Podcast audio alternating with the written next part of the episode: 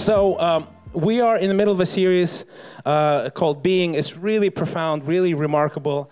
Um, and the sort of the tagline of the series is essence over existence. And it's sort of, it might seem like a, a little bit of a wordy sort of intellectual exercise and, and, statement, but it's a profoundly true statement for every single one of us uh, because our essence, who we are, how we, how, we, how we experience ourselves in the very innermost being, really defines how we operate, how we think, how we behave, how we go about our lives. So, this whole series is to sort of uh, hone our essence back to to the essence of the gospel, to identifying with Jesus, to rooting our identity in the kingdom of God, and how, how we can get take that essence and, and make sure that it defines our existence, right? So there's no area of existence, no area of your life, my life, our family life, economic life, our social, our romantic life that is some, somehow this misaligned outside of our essence of who we re- truly are.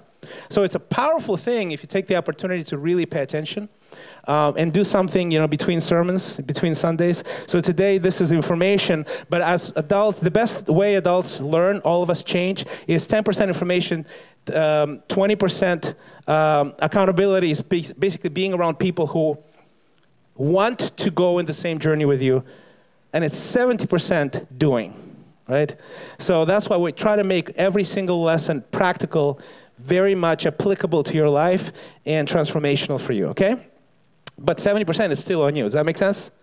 So it's a humbling for me because I'm like 10%. That's nothing, right? Uh, like I don't really change anything. I'm more of a catalyst than anything else when I when I speak. Um, now, today, basically, what we wanted to, what I wanted to cover is this: is we talked about God. We talked about our identity in God. we talked about what it means to be a Christian. And today, we're going to tackle sort of almost like one of those things that are fundamentally the, the, responsible for the corrosion of people's faith once they come into the faith, right? And I'll t- so the, the title of the message is Breaking Bad. Uh, and, I'll t- and I'll tell you what it's about, right, in a second.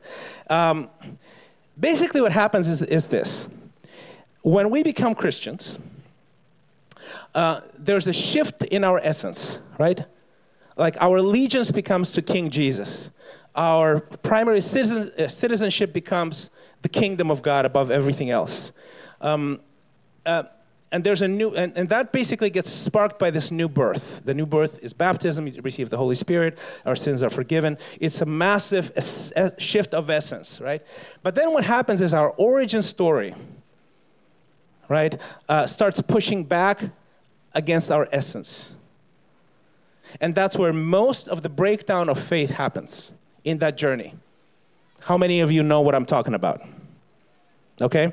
Um, I'll give you a couple of just very quick examples of, of, of that even outside the faith, right? When you are, when you get married and you, uh, your spouse become pregnant and then you have a baby, right? You, uh, who's a father, uh, who's a father here? Raise your hand, okay. Okay, let me get an amen if this is, ac- if I get this accurately, right? Uh, you are fundamentally sort of a, a, you know you're a one person then you become married you're two become one. But that's but then and you're still fairly a fairly selfless guy. Like guys are self, selfish rather uh, just sort of essentially fundamentally right? Um, uh, mothers are sort of pre-wired to be nurturing for a reason. Guys not so much right? Not so much. But then your baby's born. And when your baby's born there's an essential shift in you. You become a father. It's a tectonic shift. And you go from, I, you know, I complain when I have a headache to I am willing to have sleepless nights for an extended period of time. I'm willing. I embrace it. I'm okay with it. I'm tired. I may be grumpy. But there's a fundamental change in you because you're a father now and you're okay with that. Can I get an amen if that's true? Can I get not me if it's not true of you? I don't know. Eh, I don't know. But I want to present to you that that's actually a, a very primal thing. Something changes in you when you become a father.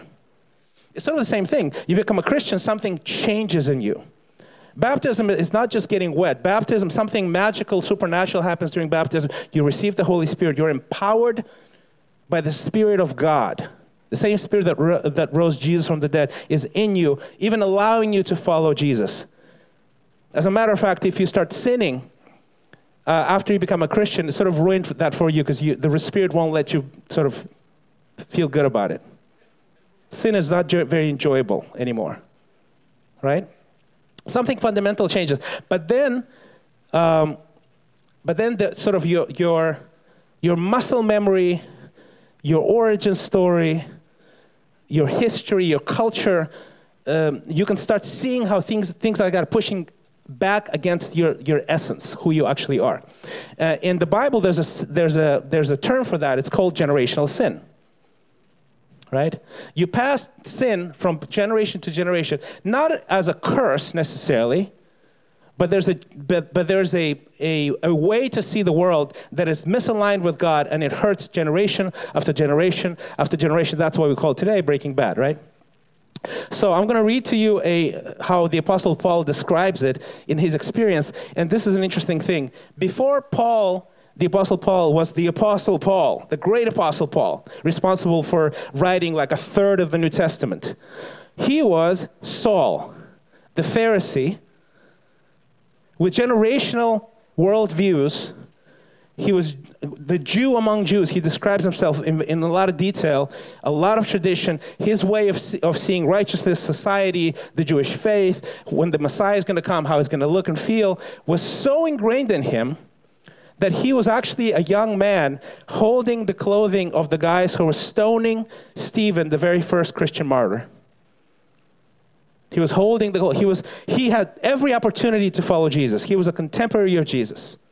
So as a young man, he would have he could have been John, right? The guy who was probably a teenager when he started following Jesus. So and he didn't.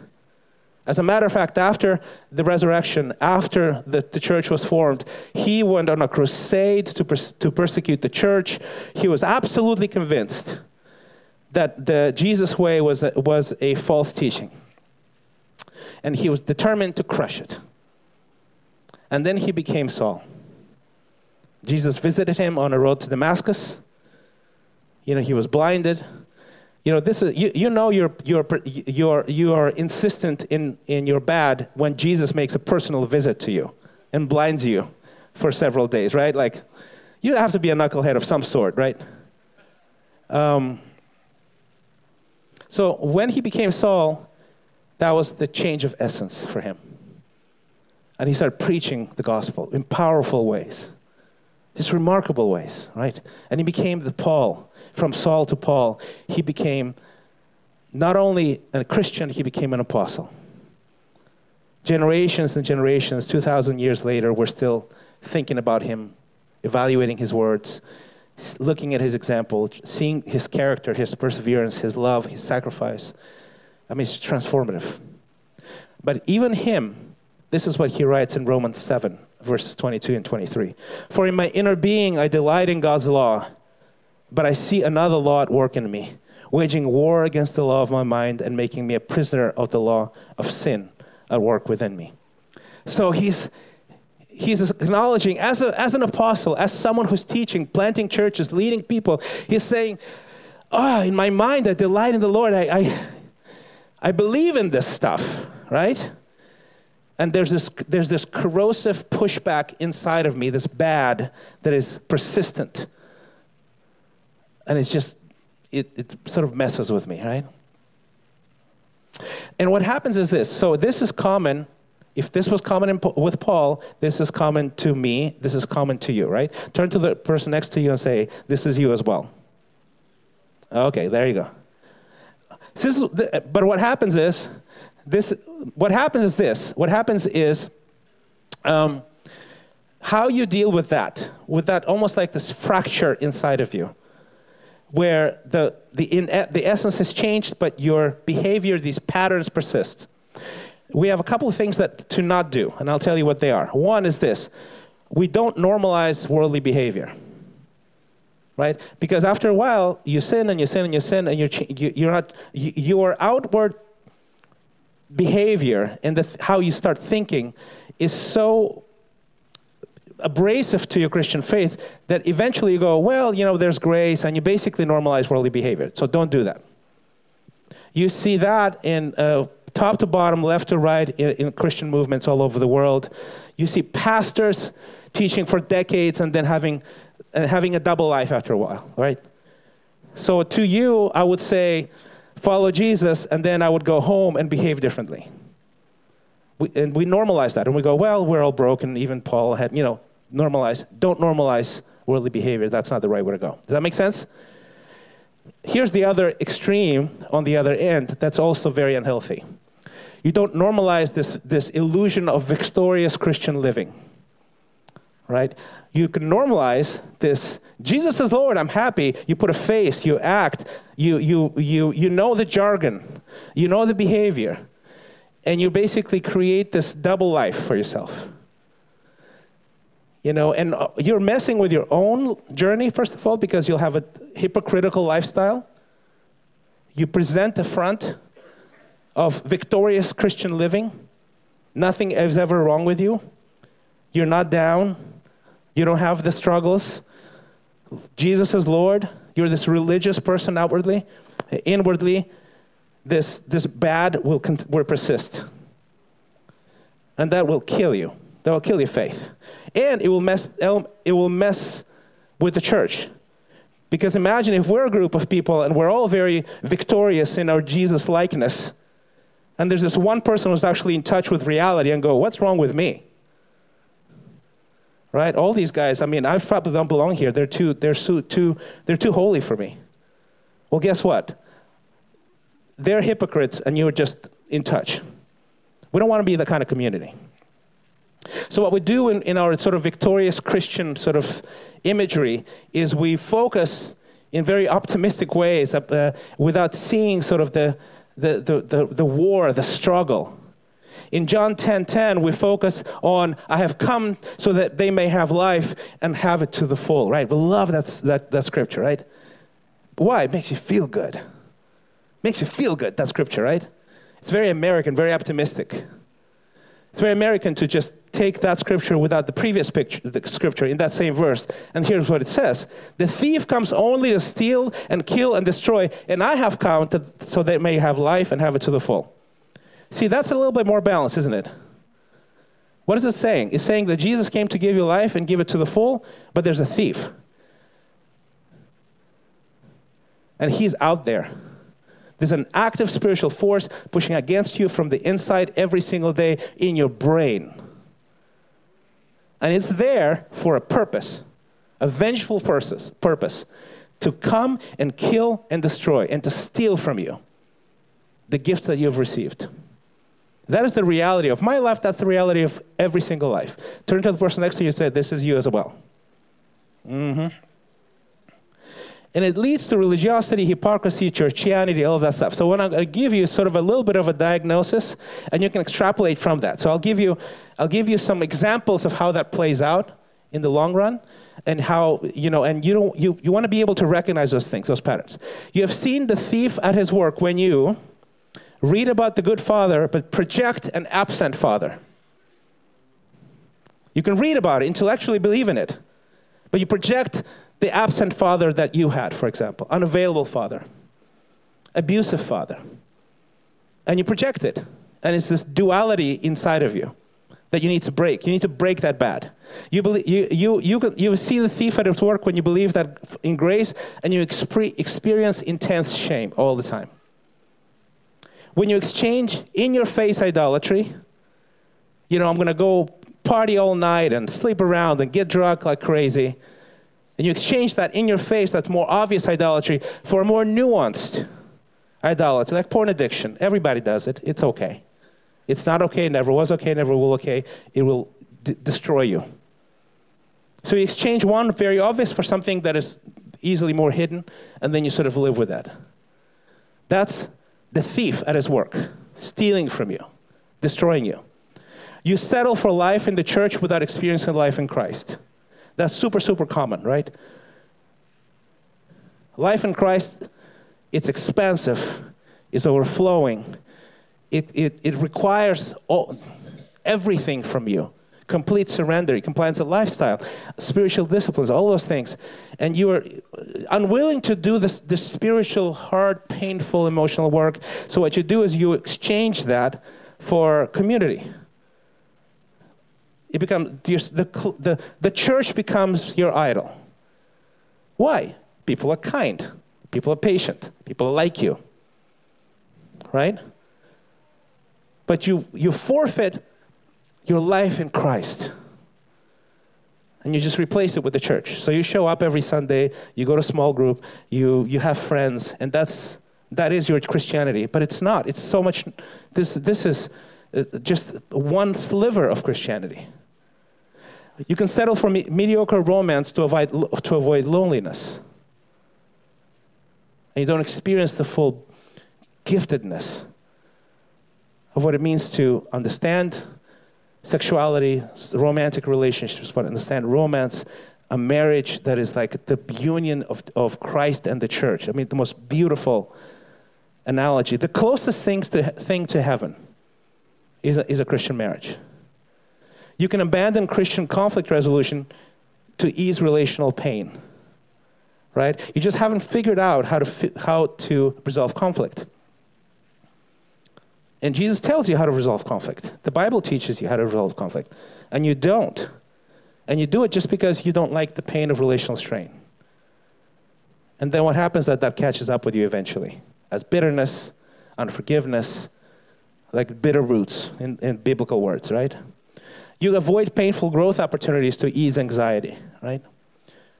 You can lean into the pain, into the strain, and find Jesus and the Spirit and the church and discipleship to carry you through to the other side, and you grow. But you don't lean into the pain because you want to ease that anxiety. And you rob yourself over, over more expansive life, life in existence.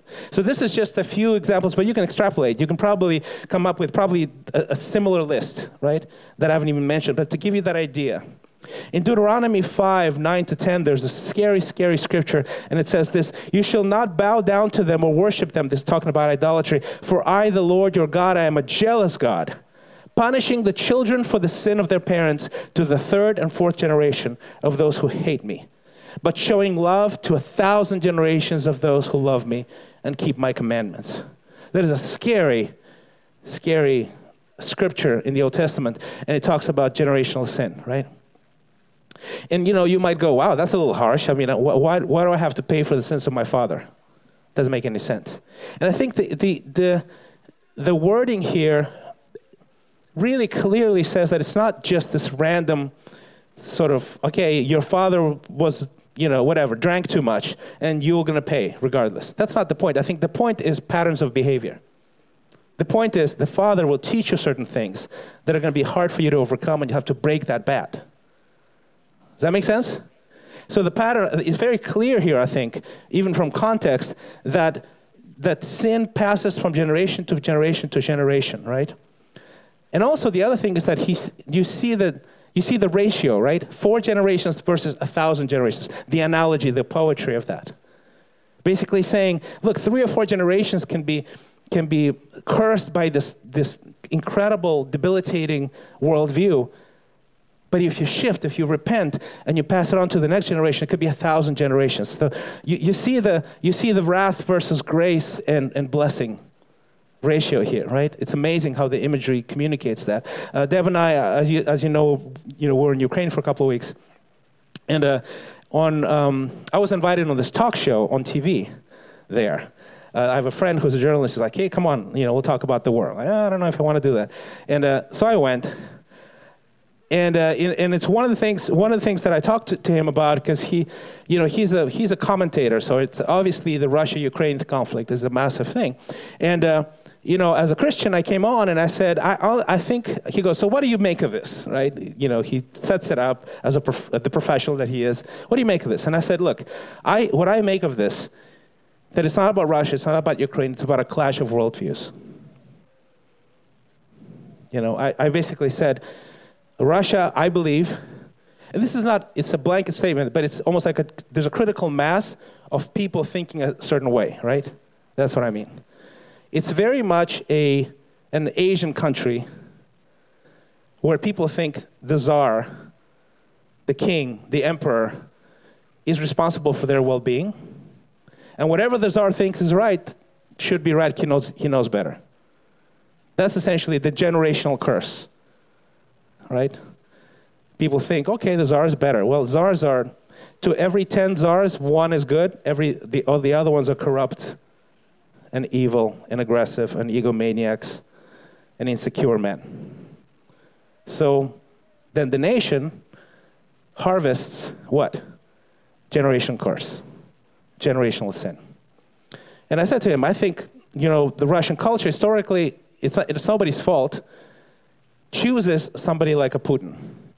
It's a collective Putin. Does that make sense? It's not the, it's not the fault of one guy. Every nation deserves their leaders. And by, um, by the way, every church deserves their, deserves their leaders, for better or for worse, right? Uh, so it's a collective Putin on this side, and I said Ukrainians, just culturally, naturally, are rebellious, fragmented, freedom loving people. And they just don't like when somebody tells them, You belong to me. You know? So I sort of described that. and He was like, Oh, that's an interesting view. But I was talking about a biblical concept there. Right? It's the Jesus in my heart. Both nations actually claim to be Christian, Eastern Christians. Jesus in my heart, grandpa in my bones, right? That's, I think Elias came up with that. He probably stole it from somewhere, right? Yeah. But I learned it from Elias. Like, Jesus in my heart, grandpa in my bones. It's inherited. And we replicate our fathers, our grandfathers, our grand- grandfathers, without even knowing where that comes from. We just do things, see things a certain way. Does that make sense? Uh, we, on the way back, we're, um, and it's in the bad, and it's also in the good. On the way back, we were, Deb and I, um, came through uh, Hungary. So we're in Budapest for a few days, just decompressing, right? And in Budapest, I have a, a childhood friend. His name is Gabor Rona. He's uh, Hungarian and he's Jewish, right? And we grew up in Africa together. So, I'll, you know, you, I'll let you piece that together in your imagination. So Gabor is an old friend, childhood friend, and he and his, Mar- uh, his wife Marta took us to the city, through the city, and showed us around. Took us to Vienna. Apparently, from from Budapest to Vienna is like from Austin to uh, Houston. That's how close they are. It's really cool. Anyway, um, so he's walking to, through uh, with us through the Jewish quarters of, of Budapest. And he goes, and he took us to the great synagogue, this amazing, beautiful building. And he says, these were traditionally the Jewish quarters uh, where the Jews, you know, lived and worked and everything for a long time. But then it became a ghetto when the, when the Nazis took over. So they, they closed them down there and they deprived them and then they shipped them off to um, his, his, his grandmother was in Auschwitz and survived. So many, many, many uh, people didn't make it in his family. But he was, what he was telling me is very interesting. He goes, You know, they came here, the Jews came here actually relatively not long, maybe 100 years, something like that um, from Eastern Europe to Hungary. They migrated because of they were persecuted. And he goes, they would come here and settle here, and they were poor, very, very poor. And in one generation, they were the city's lawyers and doctors and intellectuals and philosophers and professors because their tradition valued education and bettering yourself. So the grandpa in my bones can be a good thing. Right? They were like they succeeded every as a matter of fact, part of the reason why the Jews were persecuted all over the world is because they succeeded all over the world. So people are jealous and you know, they go, How come you're doing better than me? You're an outsider. Dress weird. And you're still successful. What's up with that? That's essentially what it is. It's generational stuff. So back to uh, us, you and I, right? Um, for example, I grew up um, and there's a good grandpa in my bones. For example, my, fam- my grandpa and my, and my father and my mom and dad, they were very cause driven people. Like they lived for causes and they were very sacrificial and very focused.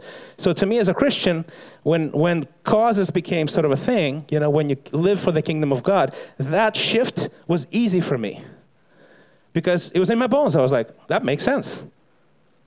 On the other hand, I come from three generations of broken homes where there was no marital success whatsoever to compare with. That was much harder for me. I had generational sin that was like that, right? So when, you, when I became a Christian, uh, there was an, a shift in essence. Became a new creation, my sins were forgiven, I became a Christian, Jesus is Lord, the kingdom is my home, the church is my family, right? And with that came a new set of sort of relational things that are essential. Okay, I'm not gonna cheat, I'm not gonna have sex before marriage, I'm gonna date a Christian, I'm gonna marry a godly wife. Those were set right away. But then there's all these sub questions that come with those, right? Okay, how do I, you know, who, what, who am I looking for? Where do I date? How do I date? How do I know it's the right person? Now my, my essence have shifted. I know if I marry, I marry forever. How do I do that? After I become married, how, how, how do I stay married? That's a nice question. Right? Okay, now you add kids to the, to the picture. How, do you, how does that, my essence as a Christian project into all of that chain of events? All of those things and change my behavior, change me from the inside out, all the way to parenting and the next generation so that it's a generation blessing. Does that make sense? So, this is just one strand of Breaking Bad, right? One strand of Breaking Bad. But we have so many others meaning, work, community, success, money, status, uh, compassion. How do I treat politics? How do I find friends? How do I keep friends? I mean, the, the, the full spectrum of the human experience. There's an essence that shifts when you become a Christian, and there's the, there's the breaking bad, which is sort of the, the rest of the journey, right? And every single one of us has, has something in that that we're trying to break. Can I get an amen if that's true? The good news is this 2 Corinthians 10, verses 4 and 5. For though we live in the world, we do not wage war as the world does. The weapons we fight with are not weapons of the world. On the contrary, they, are divine, they have divine power to demolish strongholds.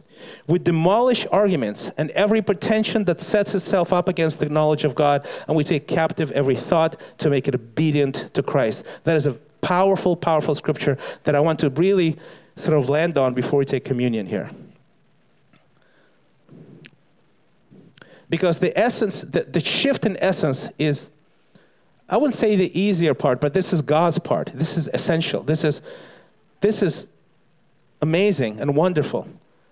If you are seeking to be a Christian, all you have to do to change your essence is acknowledge that you are a person who is fallen, a person who needs forgiveness, acknowledge Jesus as Lord, and be baptized for the forgiveness of your sins. You don't have to get a class for that. You can get baptized after, after this. We say a prayer together, we acknowledge those things, we go to the river, we get baptized. Who wants to do it? but really, but really, that's how it is. There's not much on your part, and you will be a new creation. That's amazing, right? But then Breaking Bad, Breaking Bad is the rest of the journey. And how are you going to do that? So here's how you do that.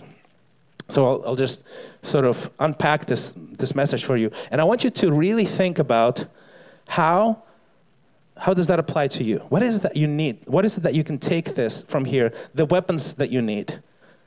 to break bad that apply directly to you. What's, what's the most needed thing in your life right now? Okay, first of all, engage w- weapons of, of divine power.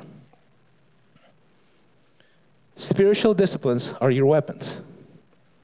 Spiritual disciplines like prayer, fasting, Sabbathing, confession, discipleship. All of those things are things that are developed and nurtured over a long period of time. These are your spiritual weapons.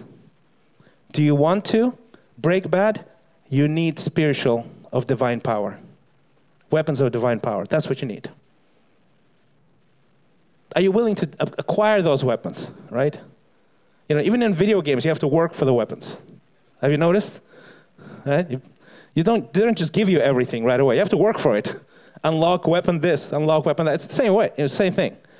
It, it requires an effort. It requires time, it requires attention, it requires work. And if the devil can't make you bad, he'll make you busy. So all you have the bandwidth for is a Sunday service, maybe a small group meeting. And then you're surprised when bad doesn't break. Guess what? You don't have the weapons. Here's the second one identify strongholds to demolish. It says, We demolish strongholds. What are your strongholds? I mean, make a list. Meditate on this thing.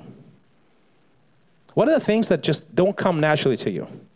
That you go, okay, grandpa in my bones is just wrecking this. I'm, I'm losing my patience in my workspace. I idolize my work and I'm distracted. I work so much, my friends don't feel me that I'm present with them. My wife doesn't feel that I'm there. My brain is, my mind is somewhere else. I'm physically there, my mind is something else. Whenever I get an extra day or two, or you know, hour or two, some here and there, I'll, I'll, what, what will I choose to do? If it's work, work might be your idol. You're compensating for something. Success might be your idol, right?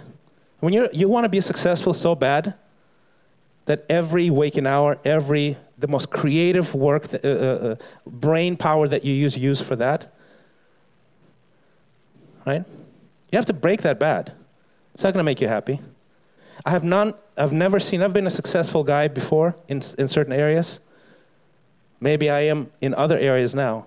I've never seen somebody in the, with worldly success to whom that success is enough, ever. Can't be rich enough, famous enough, respected enough, ever, if that's your thing. Right? What is your stronghold? Can you be honest about this? If you have, if, let me give you a hint. I, I have demolished a good list of strongholds in 25 years as a Christian. I, have, I still have strongholds. You take one at a time and demolish them. What is your next one? You might have a very good list of demolished strongholds. What's the one you're fighting on now? Working on now, right? Okay, identity strongholds to demolish. Identify strongholds to demolish.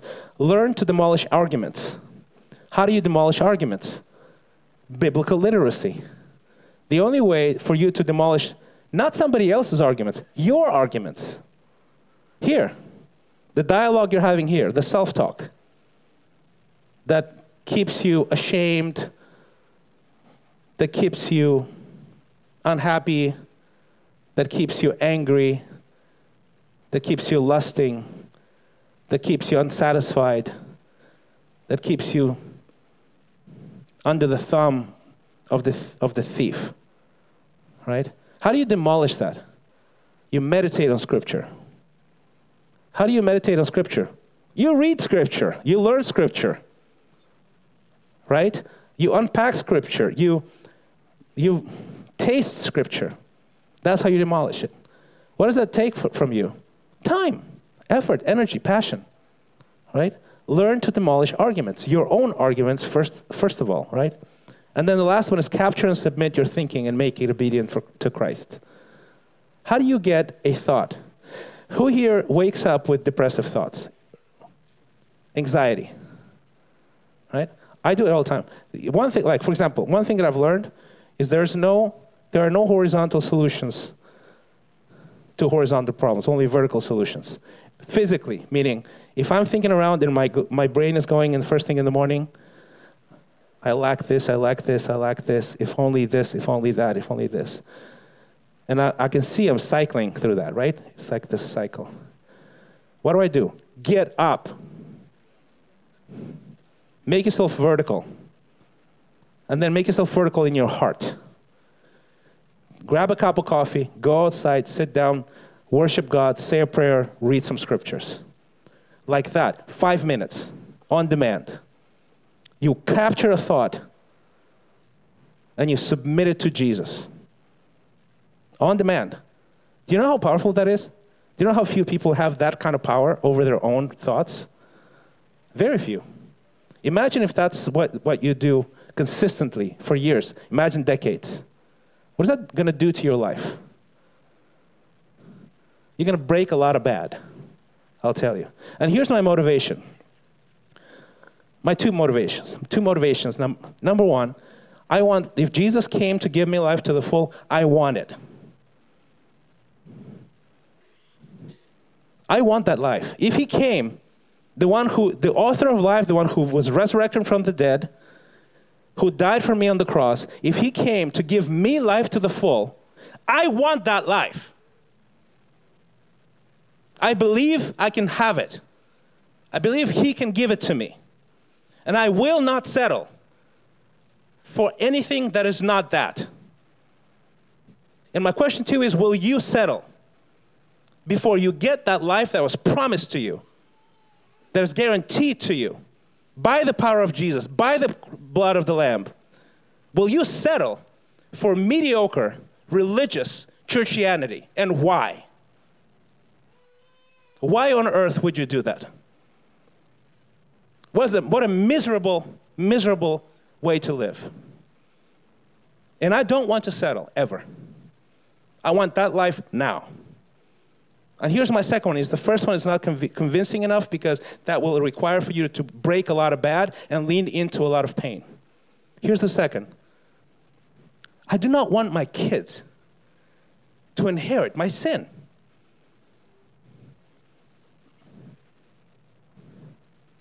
And if of taking, my, care of myself is not enough, I will do it for my kids, for goodness sake. I will do it for my children. I want my children to inherit blessings, generational blessings. I want the thousand generations for my family. I want my thousand generations for my friends' kids. Right? When we were in Kiev, we spent some time. My father in the faith, his name is Andy Fleming. He spoke here a few, a few months ago. His daughter is in Kiev. He's married, has a kid.